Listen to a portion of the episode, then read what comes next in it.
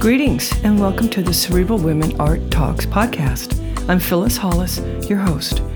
As an extension of my Instagram page, Cerebral Women, this podcast offers insights into the visual art world. I interview artists, mainly artists of color and female artists, who will freely articulate what inspires their creativity. In addition, you'll hear interesting perspectives from dedicated art professionals who work with artists and the art institutions that feature them.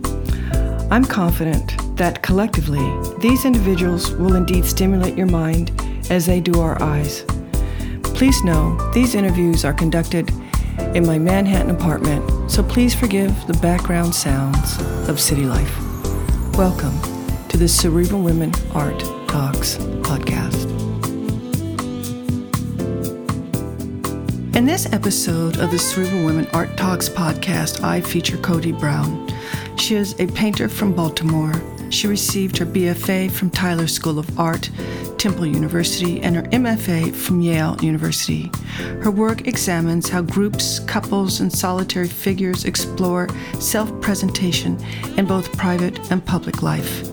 Bodies inhabit tightly framed, intimate spaces in paintings that expose our vulnerabilities and the tenuous nature of our connections and relationships. Her recent solo exhibitions include Only in the Darkness Can You See the Stars at Shulamit Nazarian in Los Angeles and Electric Bloom at Taymour Grahne in London.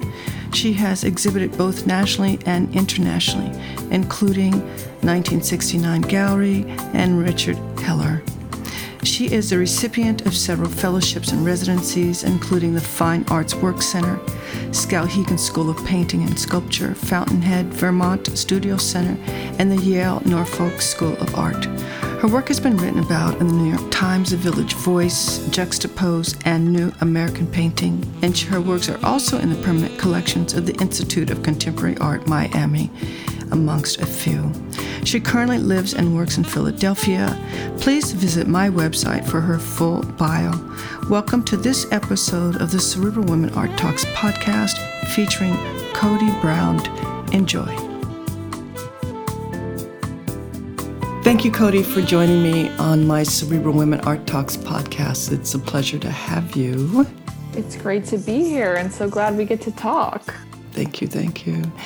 When did you discover your artistic passion? I have been drawing really since I can remember. And it's funny, most childhood pictures of me are like hunched over a sketchbook or with markers or watercolor pad. Um, my mom was a teacher and still is, but uh, she would drop us off at my grandparents' house a lot for childcare. So, you know, my grandparents, I think, being older, not really having the energy to keep up with us, just always kind of inundated my brother and I with craft projects. And my grandmother was a science teacher. So she just always had a bunch of kind of like interactive toys and kind of puzzles and games and coloring books and things. So I think from an early age, I just loved kind of the time that would pass. I got really absorbed while I was making things. It was like a whole afternoon would go by and I would look up and, you know, my mom would be there to come pick me up. And it was just so easy for me to become fascinated with this world that I could make all on my own. And it's just something that I always felt hyper focused on too when I was I think in the first grade we had this project where we had to make a autobiography. And you know of course the questions of where you were born where did you grow up what sports do you like to play you know what do you want to be when you grow up? And mine says an artist and i have this really funny little drawing of me with like a beret on and an easel. Um, so it's just kind of been from the beginning something that I've loved to do and just felt kind of ent- endlessly entertained by. Do you remember what your early drawings were of? They were always me playing with you know my friends my brother an animal very kind of you know typical kid drawings where it's like the grass is you know the bottom you know three inches of the paper and there's a little you know rectangular house and then a bright sun in the corner and yeah usually it was always I was in the picture, and then it would be me plus, you know, whatever other characters being, you know, my family or animals or playing soccer or dancing or something like that. Uh, so, I mean, I've always, I think, but you know, I think most kids always would start, you know, with drawing stick figures and people and trying to kind of figure out how the picture plane works, you know, with the ground you know in the foreground and this you know house and the sun and, and kind of figuring out space in a really rudimentary way. And do you remember what artists influenced you early on? Early on well i was really lucky that even though the high school i went to had a pretty limited art program as in you know maybe a handful of art classes but there was no you know kind of advanced art there. My mom knew that this was something I was really serious about. She found some like community college art classes and through those classes they would take us to museums and things like that. And I would also go to see art with my mom because she she also loves art. So really from a pretty young age I was at museums looking at Salvador Dali and Picasso and Modigliani and Cezanne and Matisse and those kind of very celebrated artists, I think of of a of that kind of canon. And I was drawn to e- kind of equally to artists like Dali as a surrealist and was fascinated with the world that he created, but then also too with things that were, I don't know, maybe felt a little more mundane and of the everyday, like still life paintings and paintings of figures, especially paintings by Modigliani and Picasso, they're, they're female figures. I really was attracted to. And I think it kind of took me a while after I started making figurative paintings that those paintings really had an impression on me those those figurative paintings that i really loved seeing these women in their work and knew that it was a really kind of interesting relationship that the sitter had with the maker. And it wasn't until later that i kind of really processed this dynamic between the model and muse and the artist and seeing these women, you know, painted by these men is kind of the epitome of of the male gaze. And it got me kind of thinking about like who these women were and what role that they were playing in this in art history this kind of monumental role. But as this entirely kind of in a in a in a way where it seemed like there wasn't that much of their voice in hmm. in the narrative that's interesting. Yeah. Did you ever lean towards abstraction?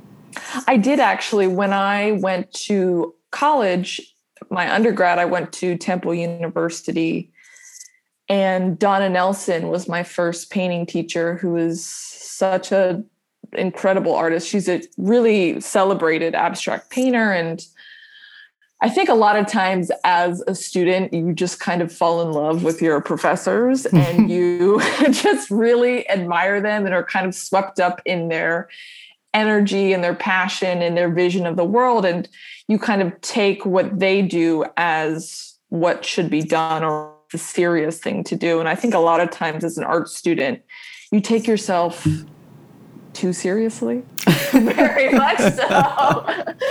Which is kind of beautiful you know that like you have that much focus and that much drive but looking back it's it's kind of cringeworthy thinking you know how how much you you take that on. But through her i yeah i just fell in love with abstract painting. And right out of college i was I really wanted to be an abstract painter, which was kind of funny, even though I had excelled much more with figure drawing classes and had kind of a natural inclination for the human form and for space and scale and things like that on a more kind of realistic plane. But I just really wanted to be an abstract painter. And it kind of I made some okay paintings. They weren't bad. They weren't bad, uh, but they weren't great. And I got to a point out of college. I had moved to New York because I couldn't, for the life of me, and find in Philly a job that would pay me enough to afford to have a studio and an apartment. So luckily, a friend who owned a fabrication studio offered me a great job that was really flexible. And so I was still able to make work but in New York, I got kind of lost because coming from Philadelphia, where I had just finished school, I had a really solid kind of group of friends who I was in the studio with. In New York, everything kind of stripped away, and I was by myself in the studio. I didn't have school. I was just alone with my own thoughts. And while I was painting, I just wound up getting very frustrated almost every time. I would get to the studio after work, stay until two in the morning, be really unhappy with what I made because it all just kind of turned into mush. Because what I realized was I didn't really have a reason to make one decision over another. Why was something green instead of blue or why was something this shape instead of that shape? So there it felt like i was just kind of swimming in this void of mush and i was really unhappy. And from there i realized okay you need to strip everything away and kind of start from the basics again. And from that i realized that one way I could approach that was by making self portraits because I I don't work from photographs. Sometimes I'll use a reference if I need something specific or etc. But I don't ever work directly from a photo. So I knew I needed to have something physical in the studio to work from. So if it was a self portrait, then I could use a mirror, etc.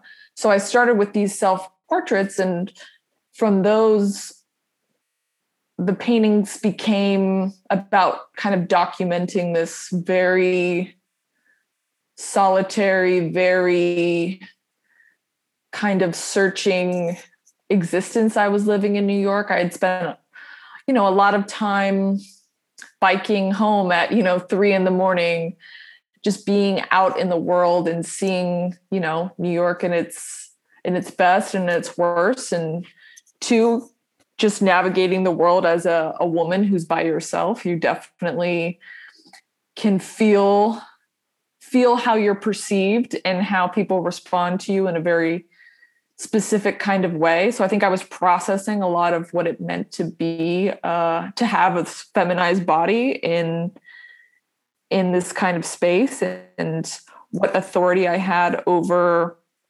my own self and just kind of what all of this meant in terms of being a person and specifically a woman in the world. So i think through making these self portraits i was able to to process a lot of my growth in my early 20s and my own understanding of my identity and sexuality and where i kind of sought solace and escape. And i've always really loved nightlife and you know kind of would spend time just observing people out and my imagination, which I feel like has always been one of my strongest qualities, is that I, from, you know, seeing everyone operating in this kind of crazy, crazy nightscape, I was able to kind of extrapolate these stories and these narratives and make these fantasies about my life and about, you know, what kind of world I could create. I love your work. So let me ask you a question about the painting titled Bouquet 2021. Yes. What inspired you, motivated you to go in that angle? I have always incorporated flowers in my work. This is the kind of the first time where it was a solitary kind of still life. But I've always loved that flowers hold this multitude of meanings and I always love giving people flowers. I love receiving flowers. I love that, you know, you can kind of turn romantic expectations up on its own head with, you know, what it means to uh, for a woman to give another woman flowers, a woman to give a man flowers, things like that. I just I just love the power that they have symbolically. And I also love their connection to art history and to still life painting and things like that. And that they can contain so many messages and different flowers have different meanings. And that they really experience right before our eyes kind of the cycle of life of growing and blooming and achieving its kind of full peak and then slowly kind of wilting and dying and all of that. So I wanted to make a painting that was a bouquet kind of for a body of work. It was like a, you know, what I would give to the paintings if I could give them something. And the first one I made, it just, it was the last painting I made for a show and it, it just made so much sense to me. And after that, it's, I've made a handful of them and a few have been you know for a body of work but then they've also been for specific people or even for just a moment or a mood i was in. And i love that they kind of contain a privacy and that i'm really the only one who i guess can understand them fully.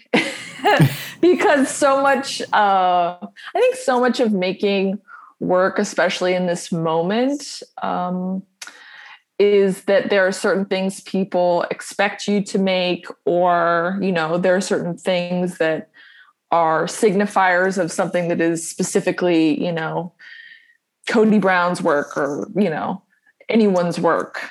And I loved that it, no one expected me to make those paintings. And because of that, they felt like they were just for me. And a lot of making art I think has you have to maintain something, some form of privacy or some sort of aspect that is just for you when so much of what you make becomes it leaves the studio and it becomes kind of a outside of you. It, it's like once it's out of the out of the studio it's it's kind of goes on to live its own life. So i liked that there was this it almost yeah it felt like a secret i was having with this painting uh, which felt really good. And how do you feel as you approach a blank canvas? I i always feel kind of one of two things because i'll either make a preliminary sketch that's that's pretty worked out. It's not in color. It's in black and white. So the composition might be very laid out, but color is still kind of up in the air. So I have this way of planning a painting through the drawing, but it still is color is still left open, pattern is still left open, lighting is still left open. So if I approach it in that way, then there's just kind of calm, methodical, step by step process I have of making. But then maybe 10% of the time, I just have an idea roughly in my head and then I just go for it on the canvas. And there's something very anxious about that space of of painting because it feels like the polar opposite of my other way of working. But then there's this real kind of energy and fuel and excitement that I think I need in the studio. It's great that I can kind of plan out paintings and know what steps I need to make to, you know, get where I want to go with them. But I think I need that level of uncertainty or, you know, adrenaline or that it might not work out or that I might discover something completely new while making it. Because if it was, if it was the case that I knew how everything would turn out all the time, I would lose interest really quickly. So I've I find that I need to always have some element of uncertainty while I'm making to keep me engaged and just wanting to continue to learn as I make because I feel like how I've learned about painting.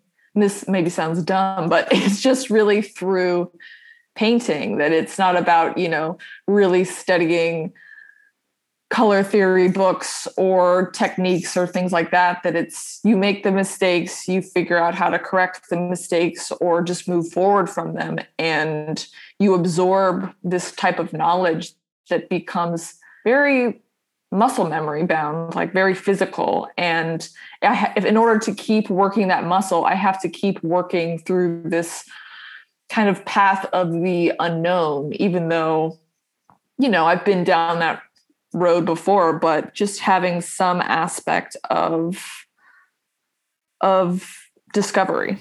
Do you listen to music while you work?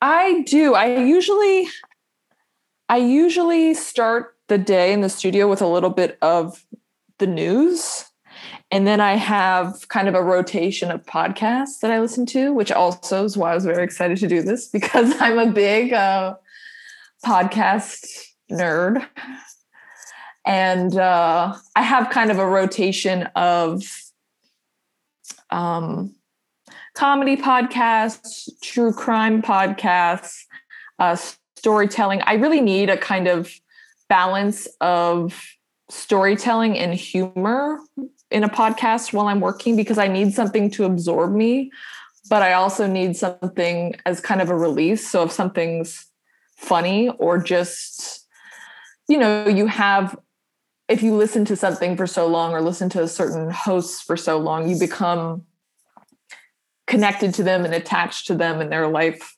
story. So it's like I, I feel like I'm listening to people who I know, and I know on Thursdays I'm listening to, you know, this this certain group or that certain group. So it kind of provides this voice in the studio because it is very solitary. So I think that that kind of provides me with some some comfort and some entertainment. And then usually towards the end of the day, when I only have maybe an hour or so left, I'll turn on music as kind of an energizing, just switch up.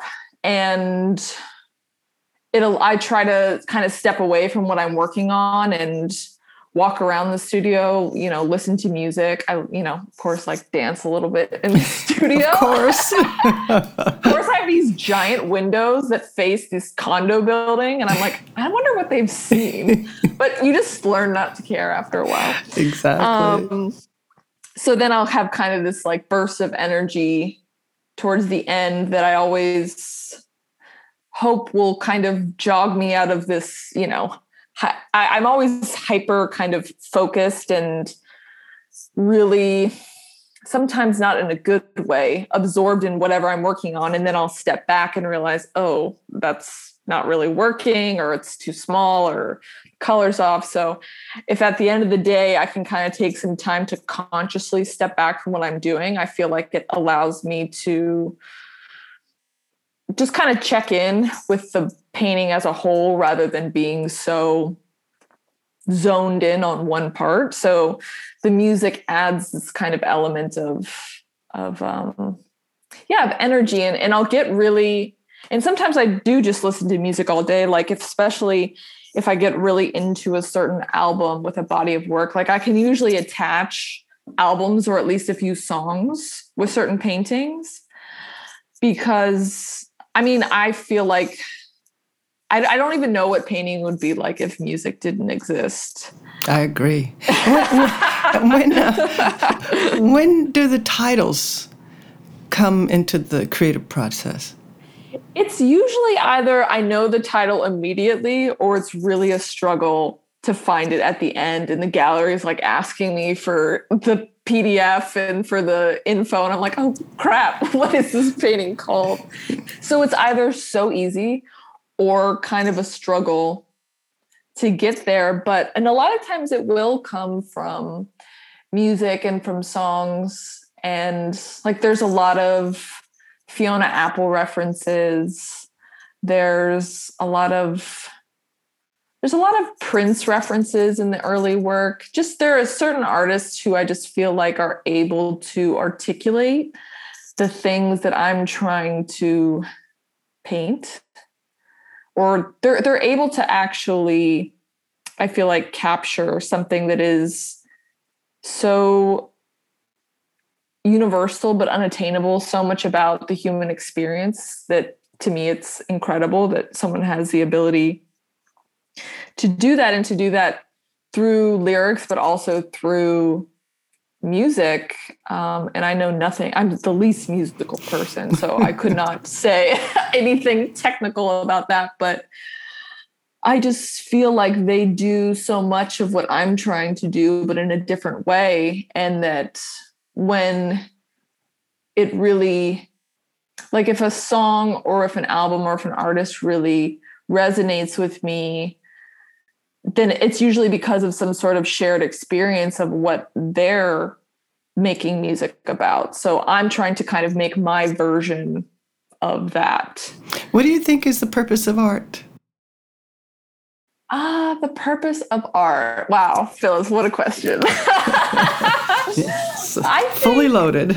right. I think that for me, the purpose of art, I think I do think imagination is so important because not just as like a form of escapism, but as a form of accessing empathy. And I think about this a lot when I'm reading. I love fiction and I try to read all the time and from writers from all over the world. And I've been doing that from a really young age. My mom really encouraged that uh, because she said, you know, it's this is how you can understand people who are different from you from hearing their voice from literally you're reading from first person narrative. You're reading the words i on a page. So automatically our brains try to calibrate us with this author and with their story. And i feel like painting and art can do that. It can it can put the viewer in a position that they feel like they can imagine this scenario or they can relate to it in some way or they can see themselves or their experiences in the work in some way. And i feel like that allows us to connect with someone that you otherwise might not have imagined you connect with and that through kind of envisioning another world or someone else's vision of the world, we're able to better connect with one another. I like that answer. Um, it's been a great. you passed the test. Okay. cool. Um, how do you keep learning? I try to I think, like, in a more holistic sense, I think I'm trying to keep learning by just being more present in the world and by slowing down more. And that sometimes can mean just being outside and not having my headphones on and walking around with my dog and just trying to just absorb what's happening around me, not be so caught up in kind of the circuit that is my own head, and to be able to try to look at things with a new perspective. And when I look at art, I'm really, I'm currently kind of revisiting some artists of art history that I kind of hated, but I'm realizing that there are a lot there's so much that i can learn from something that i dismissed from a younger age because i thought it was silly or not serious or um, just kind of not my taste. But so i think kind of revisiting things that yeah you maybe thought you didn't connect with or that were kind of beyond what you're interested in is is really at least for me right now kind of really valuable is kind of trying to check my like cocky 22 year old self and just try to be in more open. And and like i had kind of mentioned with with reading that's always something that's really important to me is just always be trying to absorb absorb absorb more voices and more perspectives in the world because it's just so easy, especially kind of my setup right now to live in in a very very very small bubble. Um and i don't want that for myself because it's just a it's boring and b uh, i want to be as engaged with the world as i can even though i am i'm a pretty solitary person but i feel like i always want to be be open to to what you know the world has to offer I like that answer again. uh, this has been a great interview. This, so, this is our last question, and that is what do you feel is your role as an artist? I think, well, why I really make the paintings that I'm making is because I feel like there are images that I haven't seen that I want to see. And, you know, that applies to a range of things, but I think so much of it is that I feel like,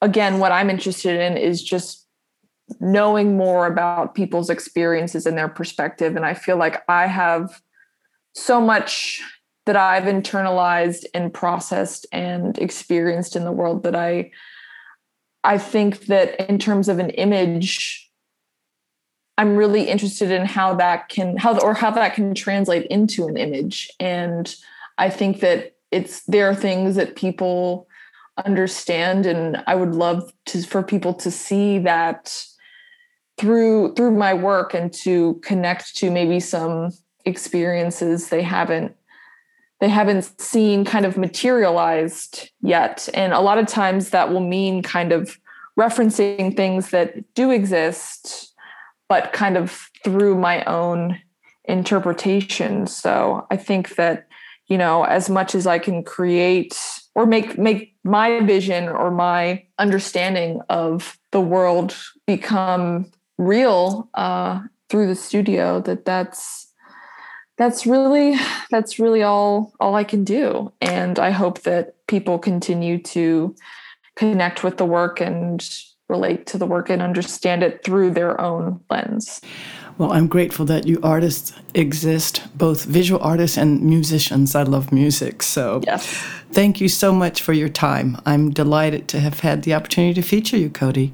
Great. Thank you so much, Hollis. It's been it's been a pleasure. Phyllis, I'm sorry. I said Hollis. It's okay. It's Hollis, Phyllis, Phyllis Hollis. Either works. I actually I actually like Hollis better as a first oh, name. Cute. Yeah, I know, cute. I know, I know. I think it's definitely better than Phyllis. but uh, thank you so much. Thank you.